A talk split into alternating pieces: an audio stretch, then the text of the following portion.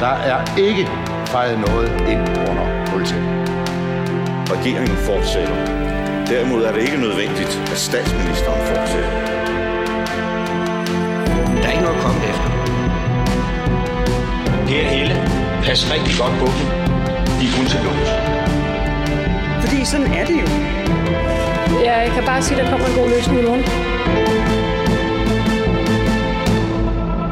Velkommen tilbage til anden halvdel af Ministertid, programmet, hvor en forhenværende minister interviewer en anden forhenværende minister. I dag i en udvidet specialudgave på to timer. Mit navn er Simon Emil Amitsbøl Bille. Jeg er tidligere økonomi- og indrigsminister. Men som så vanligt skal det ikke handle om mig. Det handler derimod om dig, Bertel Hårder. Var du glad for at vende tilbage til undervisningsministeriet i 2005 efter 12 års pause? Jeg var utrolig glad, og der var nemlig der rundsendte et telegram til alle.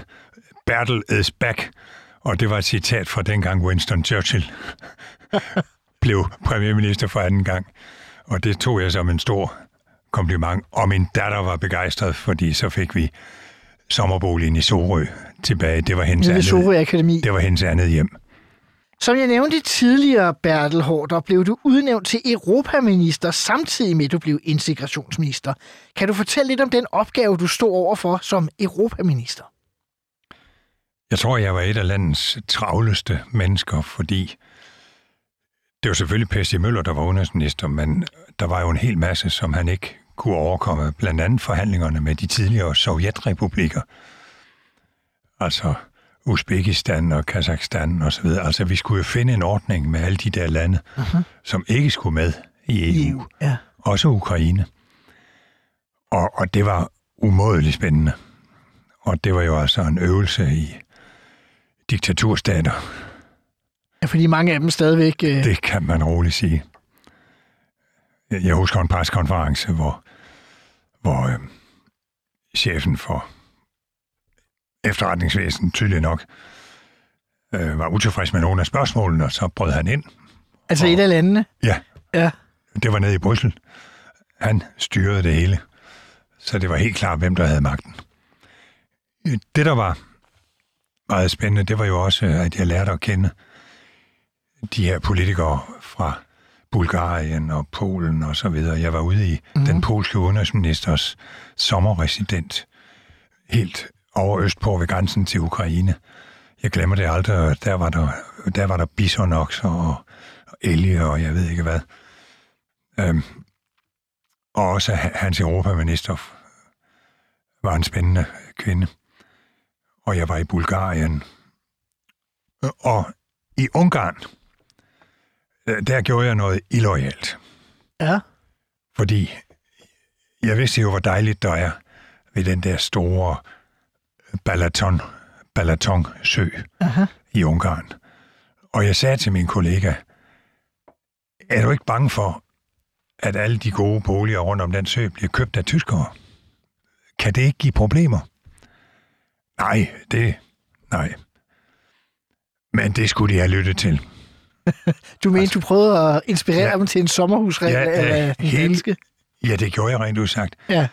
Også fordi jeg er helhjertet tilhænger af, at Danmark forebyggede nogle problemer i grænselandet Aha.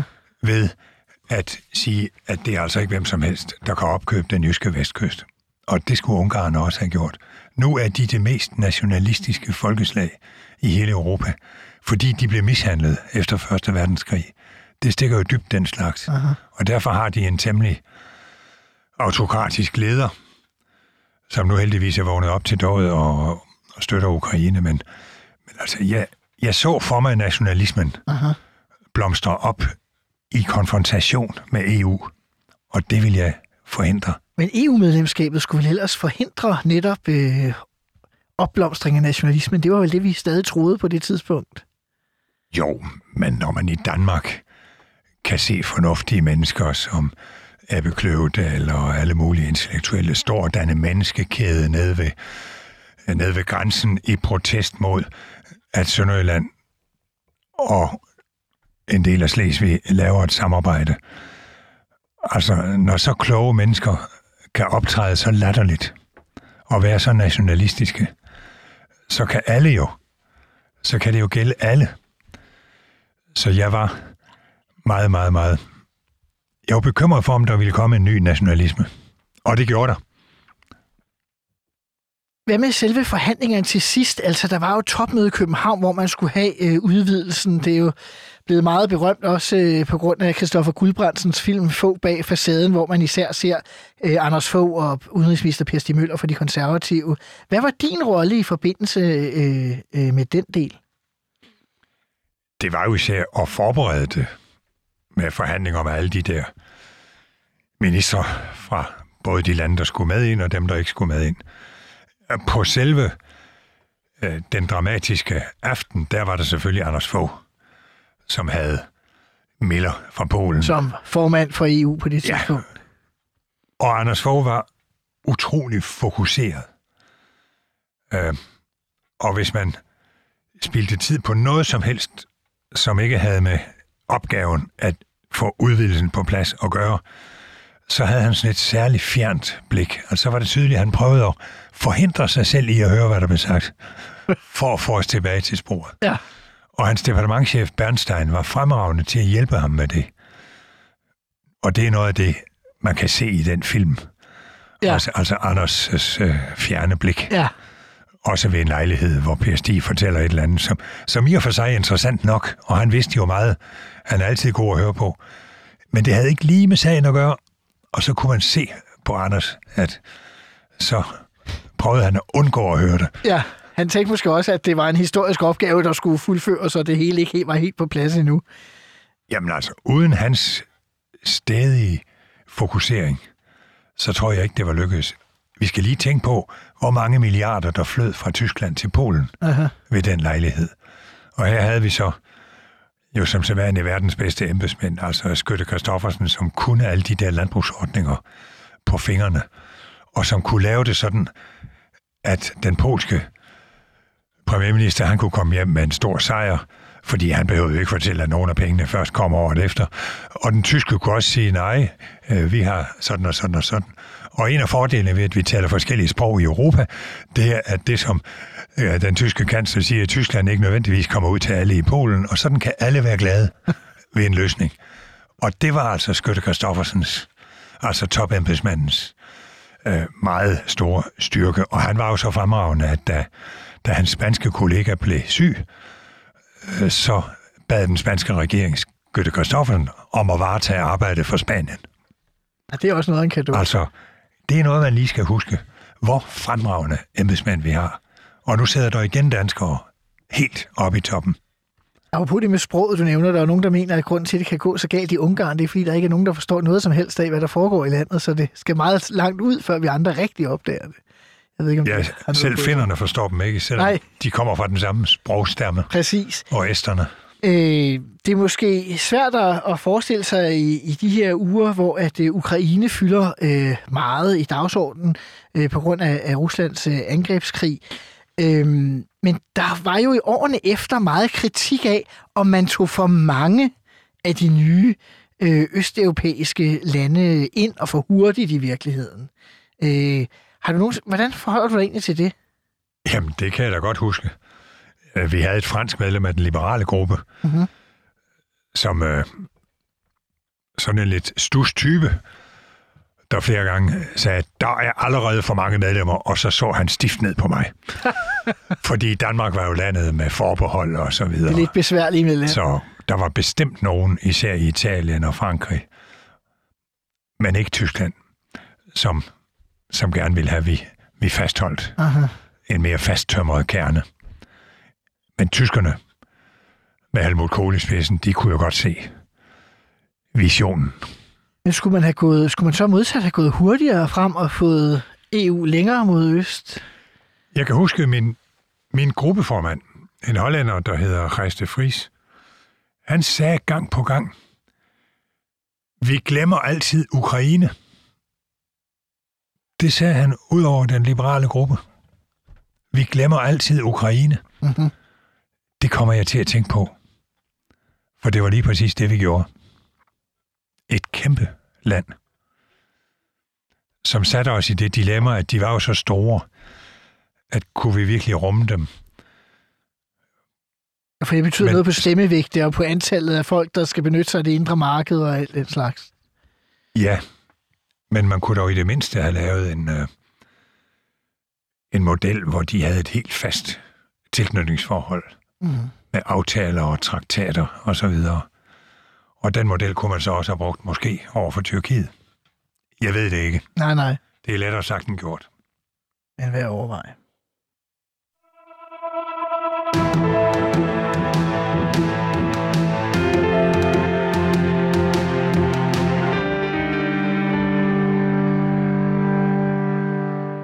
Afslørede lige, at du i 2005 atter spillede kort med familien, da Anders Fogh øh, ringer og tilbyder endnu en ministerpost. Øh, var det bare lige til? Ringede han bare og sagde, vil du være undervisningsminister igen, Bertel, eller hvordan foregik det? Ja, sådan foregår det. Okay. For der er jo mange, der skal ringes til. Mm-hmm. Og jeg tror nok, han havde på fornemmelsen, at i hvert fald europaminister, det ville jeg gerne være. Han brugte mere tid på at øh, tale om integrationsministeriet, hvor Men- vi... Vi er lige længere fremme. Undervisningsministerposten i Nå, fem. dengang. Ja, ja, Det er så fire år senere. ja, ja, Ja, nej, det gik lynhurtigt, ja. fordi jeg sagde ja lige med det samme. Okay, der var ikke noget. Ingen tvivl.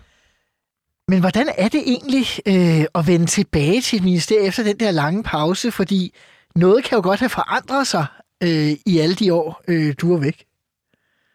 Ja, det var vidunderligt, Ja. synes jeg. Altså, jeg hører jo ikke til,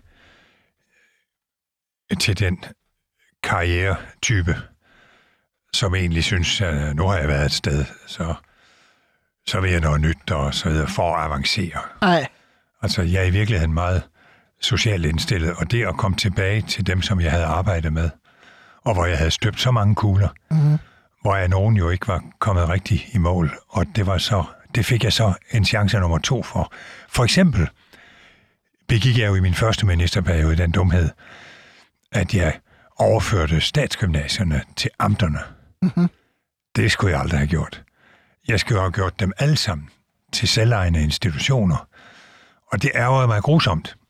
Og det var så det, jeg kunne gøre, da jeg anden gang blev undervisningsminister. Og det er de jo den dag i dag. Mhm. Med, med bestyrelser og med, og med taxametertilskud og med stor dispositionsfrihed. Altså tidligere, så blev de jo styret fra gymnasiedirektoratet i undervisningsministeriet. i alle detaljer. Uh-huh. Jeg kan huske, rektor fra Vium Gymnasium, han kom ind med en plastikpose fyldt med, med regnskaber, eller hvad det var, og så skulle, så skulle ministeriet klare det for ham. Der er selvfølgelig også nogle fordele ved at blive centralt styret nogle gange. Ja, ja. Men. Men jeg havde jo set, hvordan den der selvstyremodel havde været vidunderlig for erhvervsskolerne. Aha. Som jo pludselig ikke skulle stå i kø i ministeriet og forklare, at det hele var helvede til. Nej, de kunne gå ned i banken eller kreditforeningen og låne penge, og så kunne de gøre, hvad de ville. De kunne købe og sælge. Aha. Og de kunne så bare købe en varebil, hvis de havde lyst til det. Altså, de fik langt større frihed. Og hvis du spørger dem, især på de tekniske skoler, så er det noget, de har været utrolig glade for. Lidt større udfordringer var der så i forhold til øh, 10. klasse, som blev en sag også i din, øh, din anden undervisningsministertid. Kan du fortælle lidt? Jamen, det var jo regeringens politik, at 10. klasse nu skulle være begyndelsen på en uddannelse, og ikke afslutningen. Og det var også derfor, jeg hele vejen igennem helst ville have dem over på erhvervsskolerne, Mm-hmm. altså 10. klasserne. Men øh, det, der kom i vejen, var jo efterskolerne, som nok har en af de største pressionsgrupper i Danmark. Og der findes jo ikke en efterskole, som ikke har taget mindst et folketingsmedlem som gissel.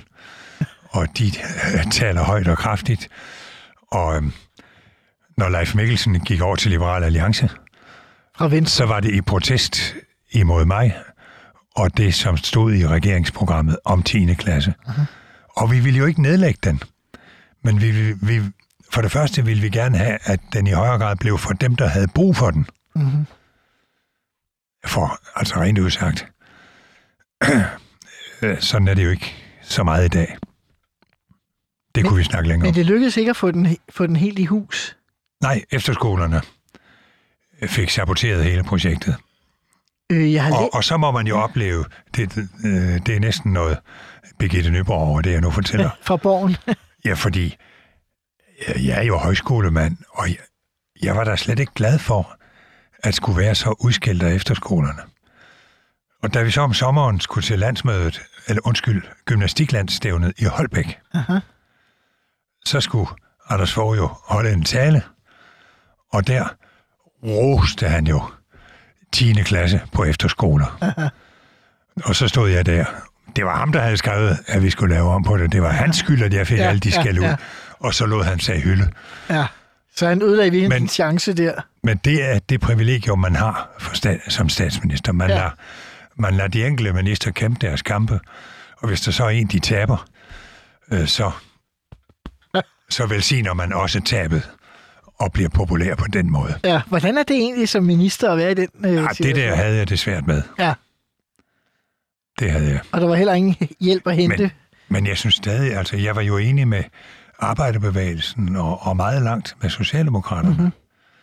Det var vores egne, Altså VK. som ikke ville have, at vi overhovedet rørte det. Mm-hmm. Altså, jeg kan jo heller ikke forstå, hvorfor kunne 10. klasse ikke være noget, hvor man ligesom på folkehøjskolerne kan springe på og springe af ved nytårstid. Mm-hmm. Så kunne de jo blandt andet, deres forårshold kunne så samle nogle af dem op, der opgiver deres uddannelse i løbet af efteråret. Det synes jeg faktisk stadigvæk, Det vil være en god øh, idé. de skulle gøre. Mm-hmm. Men det ville de heller ikke. Altså, de har det jo ligesom min far, som var højskolemand. Ja. Han var imod alt, hvad der kom fra staten, undtagen penge. og sådan er det på hver eneste efterskole og højskole i Danmark. Sådan er det sikkert mange steder i øvrigt. Øh, en anden ting, det var fagligheden, øh, var du jo også optaget af, som vi talte om i første del i din øh, første undervisningsministerperiode. I, i, I anden runde, så begynder man at tale mere om de her øh, nationale test også. Øh, hvad tænker du i forhold til den diskussion? Ja, de nationale test var bestemt ikke groet i min, øh, i min grundviske have. Men du skal lige tænke på, jeg havde været integrationsminister. Mhm. Jeg havde set, hvor elendigt nogle af eleverne øh, havde det altså på den måde, at de ikke kunne læse.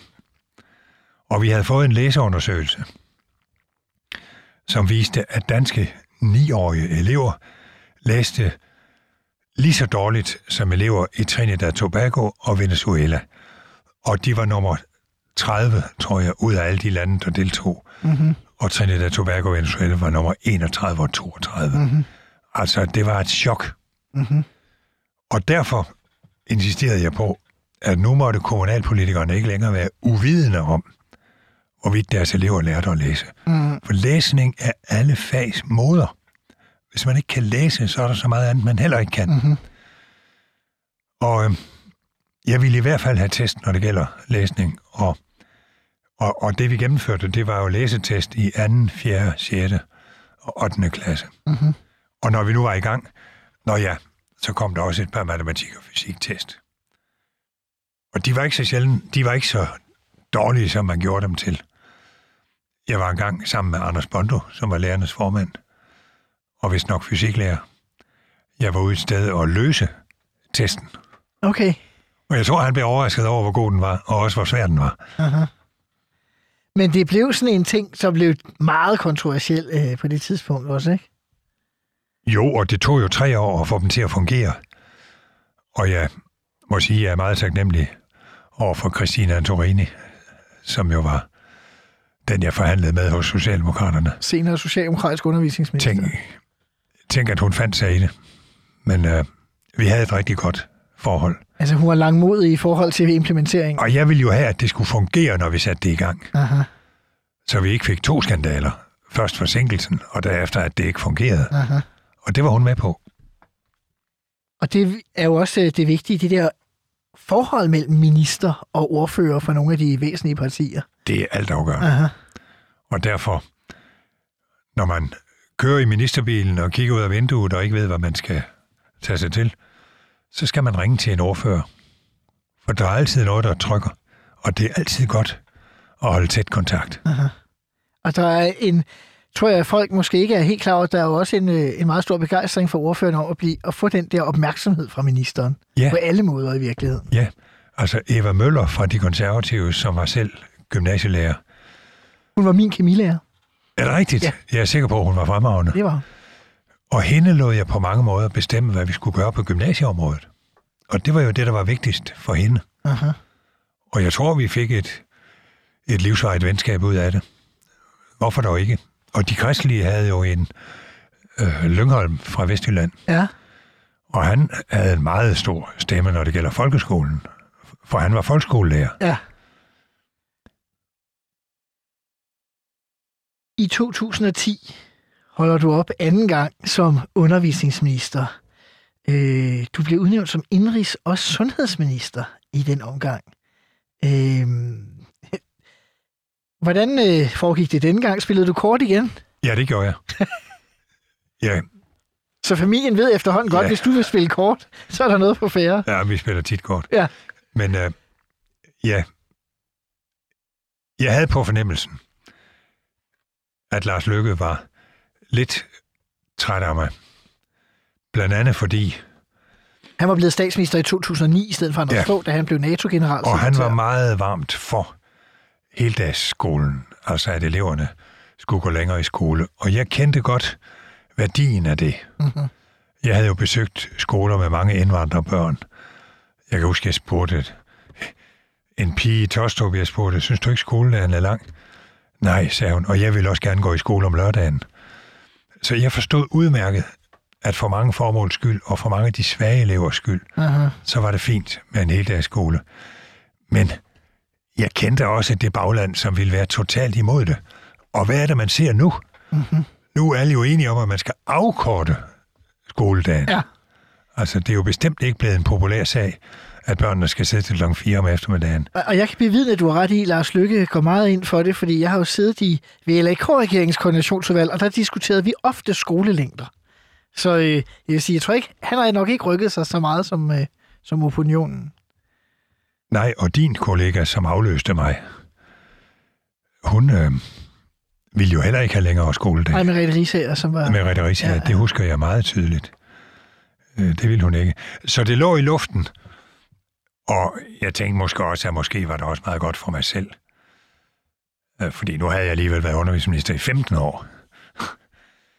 Og jeg har siden hørt, at jeg faktisk var på vej til helt at blive fyret. Men fordi Louise Gade sagde nej til at blive indrigs- og sundhedsminister, hun var jo borgmester i Aarhus, Ja, i Aarhus, ja, fra Venstre. så blev det mig på afbud. Det ved jeg ikke, om det er rigtigt. Du skal bare vide, jeg blev utrolig glad for at være indrigs- og sundhedsminister. Aha.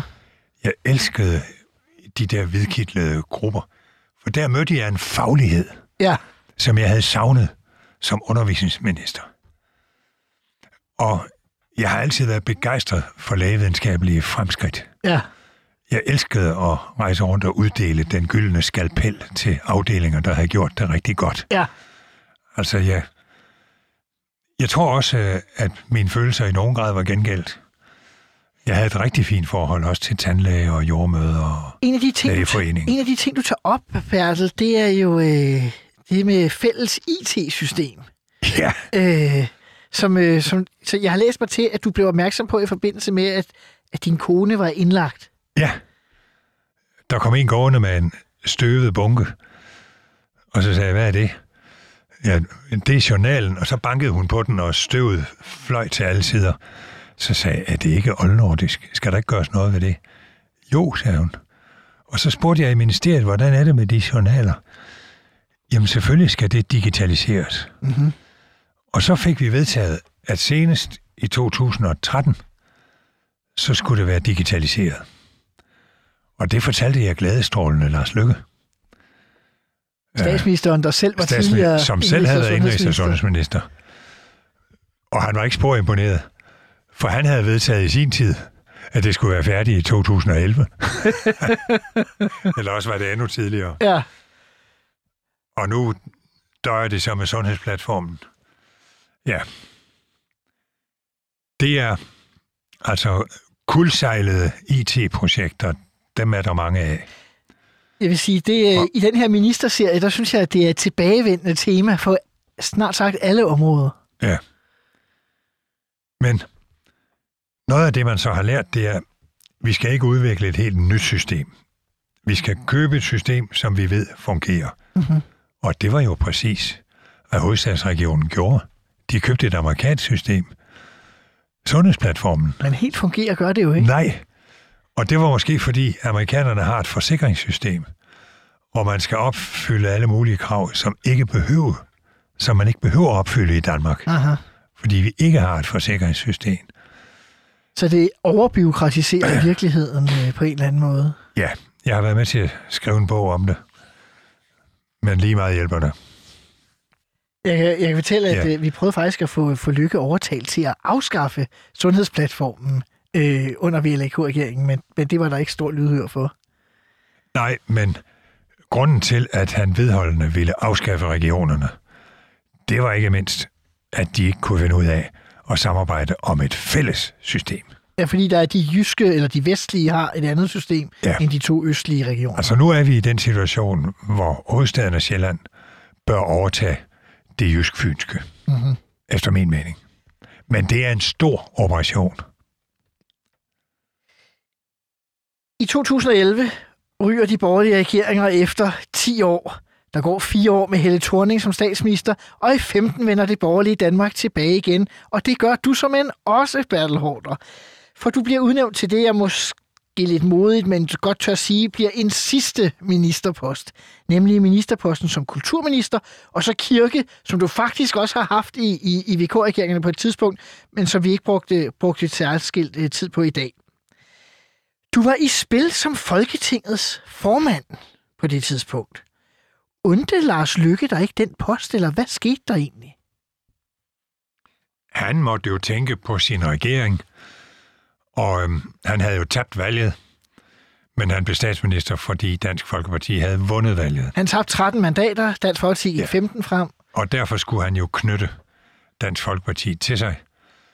Og det gjorde han så ved, at øh, Pia Kærsgaard kunne få hans og Venstres støtte til at blive formand for Folketinget. Aha. Tror du, han synes, du havde været for tæt på Christian Jensen i, i 2014? Til Nej, det måtte- tror jeg ikke. Det tror jeg ikke havde nogen betydning. Altså, i Folketinget var der stort flertal for mig. Det ved jeg. Det er sandheden. Mm-hmm. Det ved jeg fra Mogens Lykketoft, og- og det ved du også. Mm-hmm. Men jeg var dum nok til at sige ja til at blive kultur- og kirkeminister. Jeg kunne jo ikke drømme om, at jeg så ville blive fyret 15 måneder senere. Men jeg Så kan, havde jeg aldrig sagt ja. Nej, og jeg kan jo sige til dig, altså, øh, vi i Liberal Alliance sagde til Lars Lykke, vi synes, det skal være Bertel Hårder. Det var han rimelig afvisende overfor.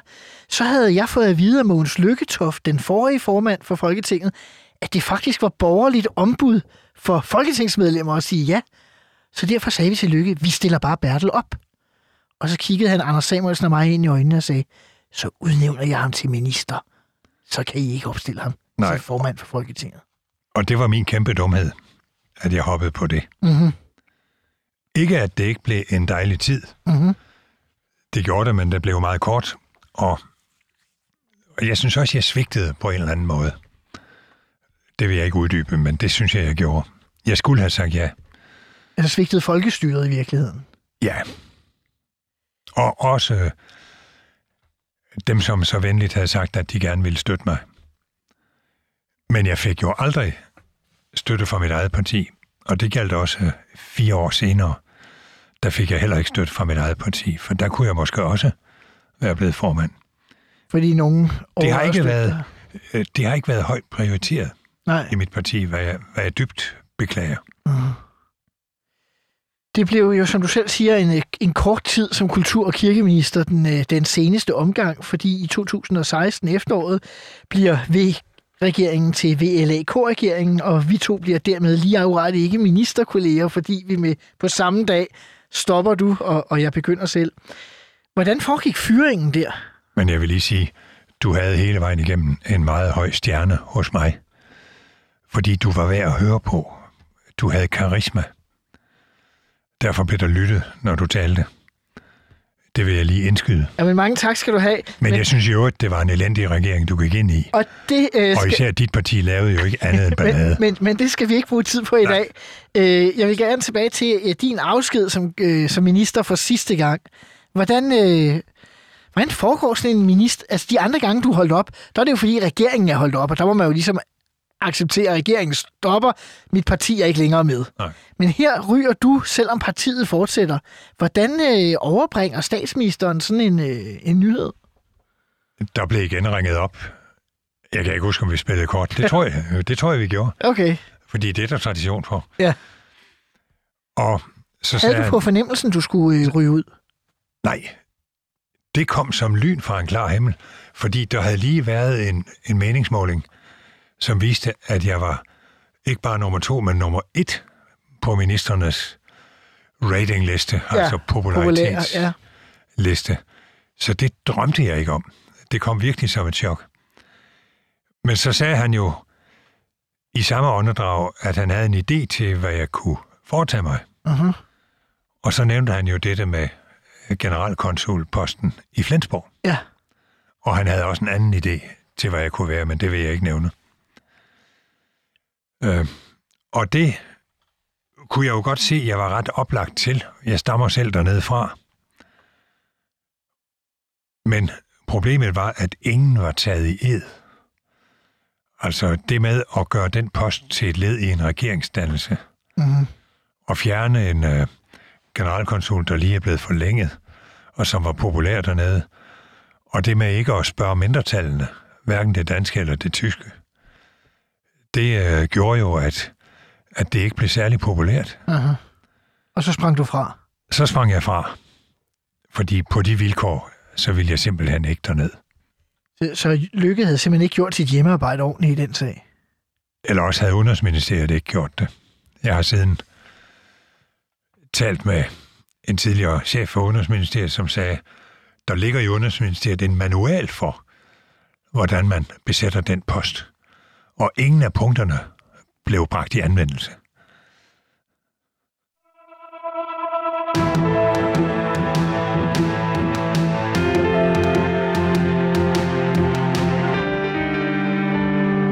Nu skal vi til det eneste faste element i den her udsendelsesrække, noget vi kalder fem faste spørgsmål, korte spørgsmål, gerne korte svar, og så kan det jo være, at vi kan uddybe nogle af dem sammen, om det bliver nødvendigt.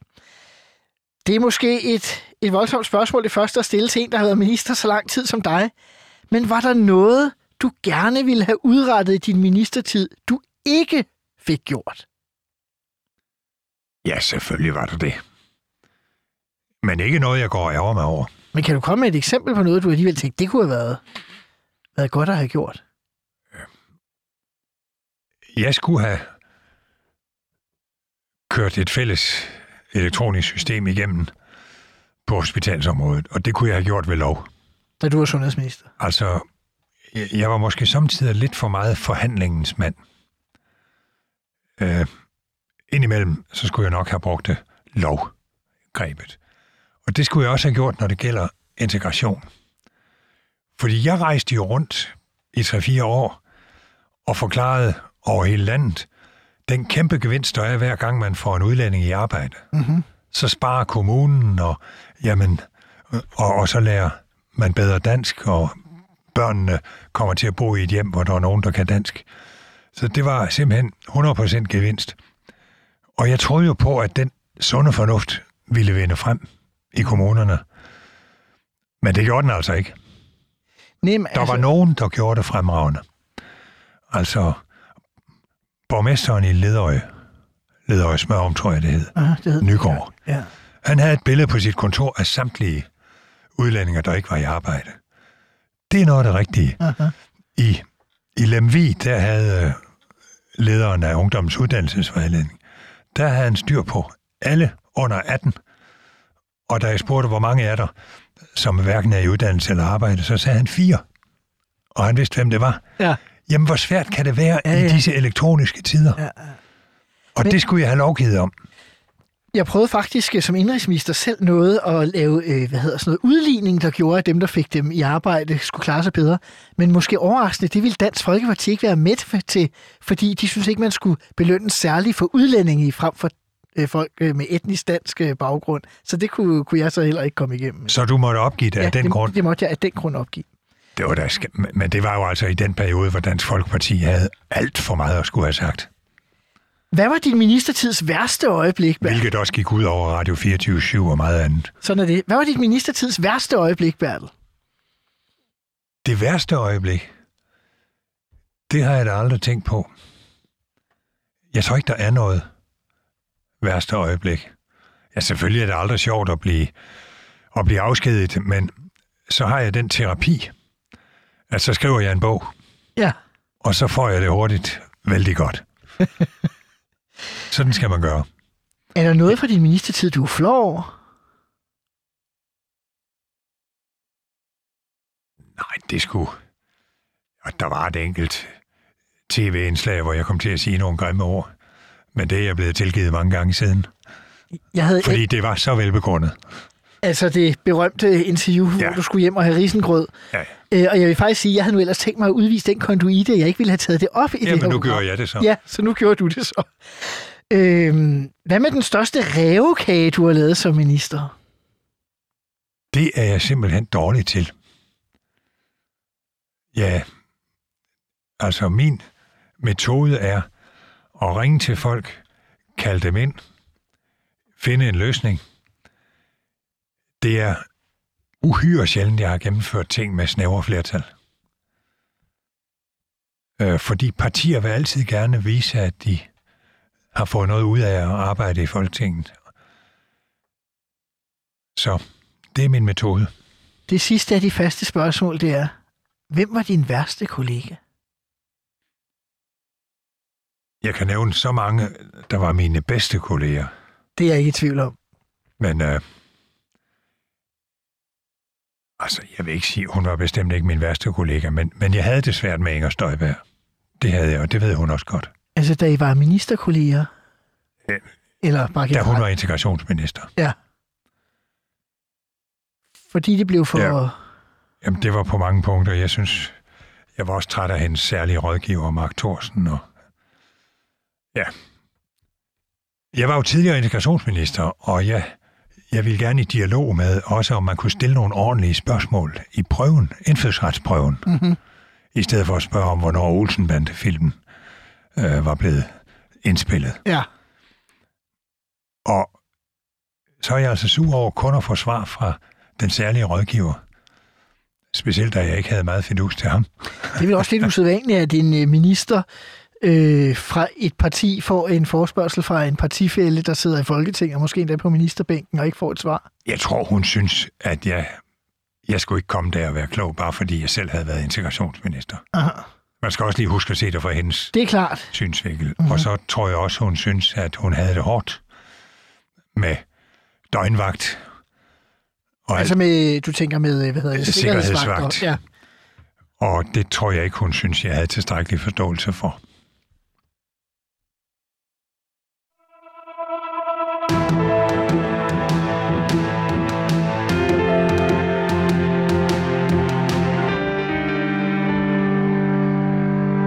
Bertel du er den længst siddende minister, vi har haft siden parlamentarismen blev indført med systemskiftet i 1901. Det er et imponerende CV, som kan tage pusten fra selv den mest erfarne politiker. Der er næsten 34 år mellem din første og din sidste dag som minister, selvom der også er et par lange afbrydelser. Hvordan har selve ministergærningen ændret sig i alle de år? På grund af medierne, så har den ændret sig rigtig meget. Aha. I starten var der jo fem journalister på Christiansborg, som man skulle orientere sig i forhold til. Noget TV-avisen, Og radioavisen. de var, og- ja, præcis, ja. TV-avisen, radioavisen, og så var der politikken, Berlingske og Jyllandsposten, det var det vigtigste. Og så en tid også øh, det frie aktuelt og information Mhm. og Kristi Dagblad. Øh, det var både savligt og meget hyggeligt, og, og måske var der indimellem lidt, lidt indspisthed. mellem politikere og journalister. Ja, det var der måske. Kan der måske stadig være. Men til gengæld så var den politiske reportage jo langt bedre, end den er i dag. Fordi Men- hvad? Men nu vil jeg sige, øh, for eksempel Danmarks Radio har jo et par meget stærke analytikere, mm. som jeg bestemt ikke har nogen kritik af. Jens Ringberg, blandt andet. Men hvordan har det ændret ministergærningen, at der nu er TV2 News og øh, sociale medier og... Jamen, forandringen er jo, at, at nu kører det døgnet rundt, og man kan blive ringet op døgnet rundt. Aha. Og TV News kører hele tiden. Til gengæld kan man få lov at tale ud i TV News. Det er, det er jo det gode ved, ved TV News. Men så er der også alle de andre medier. Efter min mening har vi rigeligt med medier. Og den her kamp for, at nu skal vi have nogle flere lokale medier, den... Jeg synes, vi har for mange. Men altså, det har jeg ikke sagt. Men, men jeg tænker, Undskyld, men, hvor, men der er et virvar af medier. men hvor meget af tiden, altså hvis du tager 82 kontra 2016, som er yderpunkterne i din ministerkarriere, tiden du brugte på medier, eksploderer den i løbet af perioden, eller er det det samme? Man får jo mere hjælp efterhånden. Øh, alle ministerier fik jo efterhånden en, en presseafdeling med en mm-hmm. pressechef. Og det er jeg varmt tilhænger af. Det er modstander af, det er, at man derudover skal have en, en personlig rådgiver. Fordi det er sådan en, der typisk kommer fra, fra ministersekretariaten, eller nej, slutter fra, fra partisekretariatet. Men du havde en. Jeg har haft en især meget fremragende, og faktisk en anden, der heller ikke var så dårlig. Men jeg tror, det meste af tiden, ja, det meste af tiden har jeg ikke haft nogen som helst, og jeg, og jeg ville heller ikke have det. Nej, Og det blev lidt illeset af mine kolleger. ja, det var det samme med det Bock i VLAK-regeringer. Det var heller ikke alle, alle steder lige populært. Der var en kollega, der sagde, jamen den post kan jo bruges til at øh, træne en af vores unge, ambitiøse VU'er, for eksempel. Okay. Og det synes jeg altså ikke, man skal tage hensyn til. Så min, min løsning på det, det er, at den store bevilling til partiernes sekretariater, den kan man roligt gradvist skære lidt ned. Og så skal spindoktoren også betales af de penge. Så er det deres egne penge. Det forslag er fremsat, øh, da du bliver minister første gang, så i 82, så er der jo ikke engang noget regeringsprogram. Det er først faktisk fra Nyrups første regeringer frem, der de bliver mere og mere detaljeret under Anders Fogh og andre. Øh, altså, var, var der et, øh, et mindre topstyring af ministerne på det tidspunkt, kan man sige det? Meget mindre. Vi havde dog i 82 lige et program, der gik ud på at afskaffe dyrtidsreguleringen og, jo. og, og sørge med kronen fast til D-marken og, og spare utrolig meget. Og, Det, det siges, at Slytter nærmest skrev det i hånden. Ja, det kunne vi skrive i hånden, for det Ja. var så indlysende, at det... Og det havde embedsmændene i Finansministeriet jo for længst forberedt, Ja, længe før vi tiltrådte. ja. Det har jeg siden fået at vide. De ventede bare på nogen, der ville gennemføre det. Ja, det gjorde det. Men, men prøv at sige lidt om styringen, Bertel. Forskellen på at være minister. Jamen. under Slytter og så under få og lykke. Jeg fik jo lov til som undervisningsminister at, at gøre, hvad jeg ville. Stort set bare jeg overholdt mine økonomiske rammer. Mhm. Og jeg fik også lov at kveje mig. Det skete der jo ikke noget ved. Det måtte jeg jo så selv klare. Ja. Og det galt også uh, Britta Sal Holberg, der blev begravet forleden. Altså, hun var jo også flamboyant og øh, gjorde alle mulige ting. Uh, der var altid uh, dynamik omkring hende. Ja, Og det var bestemt ikke styret, hverken fra Finansministeriet eller fra statsministeren. nej. Og når man kom over til Slytter, så var der ingen papir på bordet. Han havde altid tid til at snakke med en. Og, og den ledelsesstil, den, øh, den kunne jeg godt lide, fordi det betød jo også, at når vi lavede små skandaler eller store skandaler, så sprøjtede det ikke op på hans skjortebryst. Aha. Så kan han holde jer ud i strakt derfor var det så tragisk, at han ikke kunne holde justitsministeren Nen Hansens Tamilsag fra livet. Aha. Fordi hans metode var aldrig at blande sig i den slags. Men så kommer du senere til Anders Fogh, som har øh, skrevet ned, hvad der skal ske på... Det var meget detaljeret. Aha. Og, og da jeg blev undervisningsminister anden gang, der var der to punkter, som han havde skrevet ned, og det ene var, det var 10. klasse. Som vi talte om tidligere. Den skulle øh, virkelig reformeres. Og at øh, gruppeeksamen skulle forbydes i alle dens afskygninger. Og fordi, at jeg ikke fik lov at lave et tidligt forlig om 10. klasse med Socialdemokraterne og fagbevægelsen, uh-huh. så endte det med, at jeg intet fik igennem. Og fordi jeg ikke måtte lave et kompromis med Christine Antorini, den socialdemokratiske ordfører, om gruppeeksamen, hun havde selv gået på RUK, vi havde et fremragende kompromis, uh-huh. hvor det, der blev tilbage, var, at man gerne, som altid, også i min studietid, måtte overvære andres forelæsninger. Aha. Men det ville Anders Fogh heller ikke have, for det var ikke det, der stod i regeringsprogrammet. Og så kom jeg ikke igennem med noget som helst. Så det bliver en spændetrøje? Det er ulempen ved at skrive detaljerede regeringsprogrammer. Man risikerer, at så kommer der slet ingenting igennem. Der er det meget klogere at lade ministeren finde et kompromis og komme halvdelen af vejen, eller to tredjedel af vejen. Var der forskel på få og lykke? Ja, få var jo ekstremt organiseret. Mm-hmm. Det kan man ikke sige, Lykke var. Nej. Men han havde på den anden side et, et godt og spændende instinkt. Altså, han, han har jo god føling mm-hmm. med tingene, men det var lidt svært at få ud af ham, hvor han ville hen. Også for embedsmændene. Og regeringspartnerne, skulle jeg hilse at sige. Ja.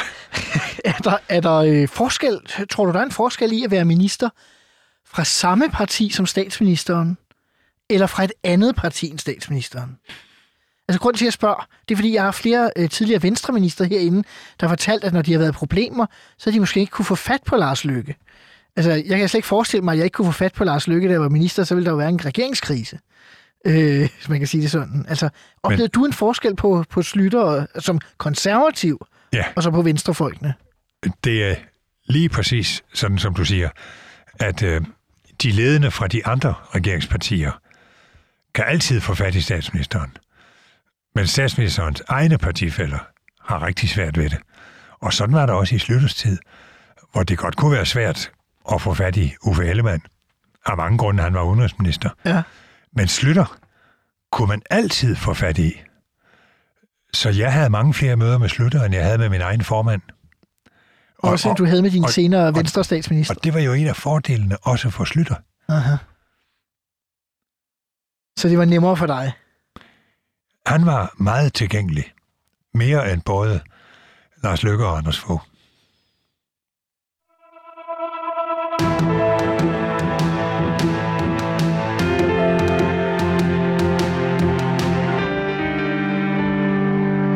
Når vi ser på din lange ministerperiode, Bertel Hårder, så er du nærmest gået fra at være et hadeobjekt fra venstrefløjen som undervisningsminister under Slytter, og jo også, som du selv øh, nævner, øh, om ikke nærmest et symbol på ondskab for politikken og det radikale venstre som integrationsminister i starten af nullerne, til nærmest at være billedet på den pæne, borgerlige minister for kultur, kirke, udvikling, undervisning, Norden, som de kulturradikale i dag vel nærmest rigtig godt kan lide, og måske endda vil have gjort til formand for Folketinget. Hvad tænker du om, om den udvikling? Ja. Der er jo noget om det, du siger. Og det har jeg da rigtig godt med. Men det betyder ikke, at jeg synes, det var forkert, at vi omlagde udlændingepolitikken, da jeg blev minister i 2001. Og jeg har ikke begrædt en eneste af de besparelser, jeg blev nødt til at gennemføre i 80'erne som undervisningsminister. Men er du blevet mere rundt med årene, eller øh, har, har venstrefløjen og de kulturradikale flyttet sig? Eller? Jeg er nok blevet bedre til at lytte.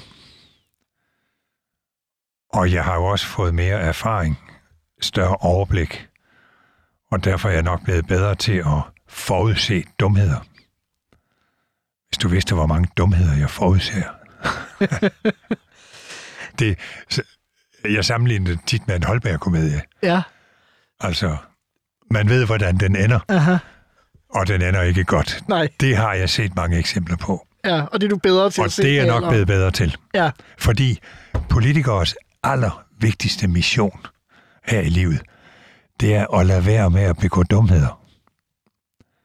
Altså hvis du ser på alt det, vi døjer med i dansk politik, det er jo næsten alt sammen problemer, vi selv har skabt. Så en politiker skal i sin aftenbøn huske at bede om at blive fri for alle de ulykker, vi selv har skabt. Det er, det er et rigtig godt råd. Øh, nu, du nævnte selv øh, det der øh, tv-indslag som dit værste øjeblik med, med risengrøden og alt det, uden vi skal gå ind i det. Jeg lyttede også til, jeg tror det var et interview, du havde givet til, til Hassan Prejsler, hvor at du sagde, at noget af det, du irriterer dig mest, og nu gør det alligevel, det er, at du bliver spurgt til dit temperament. Altså, er, det også blevet, er temperamentet også blevet mildere med årene? Ja, det er det, men, men temperament er jo også en form for ærlighed og oprigtighed. Det er jo noget med at vise følelser, og man skylder egentlig sine omgivelser at vise følelser, frem for at gå med solbriller og, og ikke vise sit indre. Altså, jeg er meget lidt udspekuleret, Aha. og jeg tror, det er derfor, jeg har haft så let ved at få gode forbindelser til, til ordfører fra andre partier. Og det er altså ikke sådan, at jeg ligger og skælder dem ud. Det, det gør jeg faktisk aldrig. Ej, ej. Der kan godt være en journalist, der har, der har brug for at få et fur. Men vi kan jo alle sammen, altså jeg vil da også sige, jeg tror da, jeg, jeg har da helt sikkert selv også nogle gange øh, tænkt bagefter, at jeg har lavet mit eget temperament måske løbe lige lovligt øh, af med mig, fordi man tænker, ej, nu må det, nu må det sgu holde op, ikke? Altså, det, temperament rimer jo også på engagement. Øh, Det urimelige, det er, at Lars Lykke og Pesti Møller og mange andre jo har meget mere, mere temperament, end jeg har. Det er bare ikke kommet på åben skærm på samme måde. Mogens Lykketoft sagde engang til en øh, middag. Han har også. Ja, han sagde Han har engang overfuset mig. Han sagde nemlig engang til en middag i Folketinget, jeg tror, de, de her præsidiemiddag, altså Folketinget har for alle medlemmer og ægtefælder efter nytår, der tror jeg, det var som formand, han holdt en tale, hvor han talte om hissigpropper i Folketinget, hvortil han regnede sig selv. Og jeg tror, de fleste af os har, har prøvet både at... Og Per Stig også. Det, øh, det, det, det tror jeg, at det også er, er mange bekendt. Men det kunne være det der med, med dumhederne også. Nogle gange var man kommet til at lade temperamentet styre for meget som yngre. Jo. Og det kan jo være modproduktivt. Altså, hvis man gerne vil have en aftale med nogen, så skal man jo ikke skælde dem ud. Og derfor, det her med temperament, det kan være i forhold til, til embedsmænd, som man synes har gjort noget dumt. Og, og der er det utrolig forkert at skælde vedkommende ud. De kan jo ikke svare igen. Og det har jeg været vidne til adskillige gange. Jeg har også øh, lyttet til en meget kendt politiker, der ringede øh, til en embedsmand og skældte vedkommende hæder og ære fra. Aha. En meget kendt politiker. Og jeg kan huske, at Rit Bjerregaard øh, også skældte en embedsmand i undervisningsministeriet ud. Og det synes jeg var så, så uheldigt. Så det har jeg virkelig holdt mig fra selv at gøre. Men altså, hvis, hvis en journalist spørger dumt, så kan jeg ikke lade være at sige det. Det reducerer ikke mine muligheder for at få et bredt forlig. På et tidspunkt øh, går Henning Christoffersen af i 84, som vi taler om. Han bliver øh, EF-kommissær og går af som formand for Venstre også. Der skal vælges en ny, og øh, hvis man læser aviserne fra dengang, så lå det i luften, at du måske var en formandskandidat. Du var ikke formandskandidat øh, ved valget, så vidt jeg kan læse mig til. Øh, hvor seriøst overvejede du det egentlig at, at prøve at blive formand for Venstre? Nu skal jeg fortælle dig noget. Dengang Uffe Ellemann blev valgt i 77, Til Folketinget. der havde jeg jo allerede siddet der siden 75. Ja. Og der skulle vi vælge politisk ordfører. Og det var helt oplagt, at jeg skulle være politisk ordfører. Men jeg synes simpelthen, at Uffe ville være en bedre politisk ordfører end mig. Altså, jeg havde ikke store tanker om mine kommunikative evner. Og derfor, øh, da han så skulle være formand, eller der skulle være afstemning, så sad vi i flyet, og så stak han mig sin tale over, øh, sin takketale, for alle vidste, at han ville blive valgt. Han ville godt lige have, om, om jeg kunne rette lidt i den, så den kunne blive endnu bedre. Altså, jeg har ikke været i krig. Det eneste, jeg har været i krig med ham om, det var, om vi skulle stemme for finansloven. Der havde vi en kamp. Jeg mente, det skal vi altid gøre. Han mente, det skal vi ikke, hvis vi er imod dele af den. Bertel Hårder, tak fordi du ville øh, bruge et par timer øh, med mig og 24-7's øh, lytter. Du har lyttet til Ministertid på 24-7. Mit navn er Simon Emil Amitsbøl Bille. Jeg er tilbage igen i næste uge med en ny forhenværende minister. Indtil da kan du lytte til de tidligere afsnit på podcast, enten på 24-7-appen eller der, hvor du plejer at høre podcast. Tak for i dag og på genhør.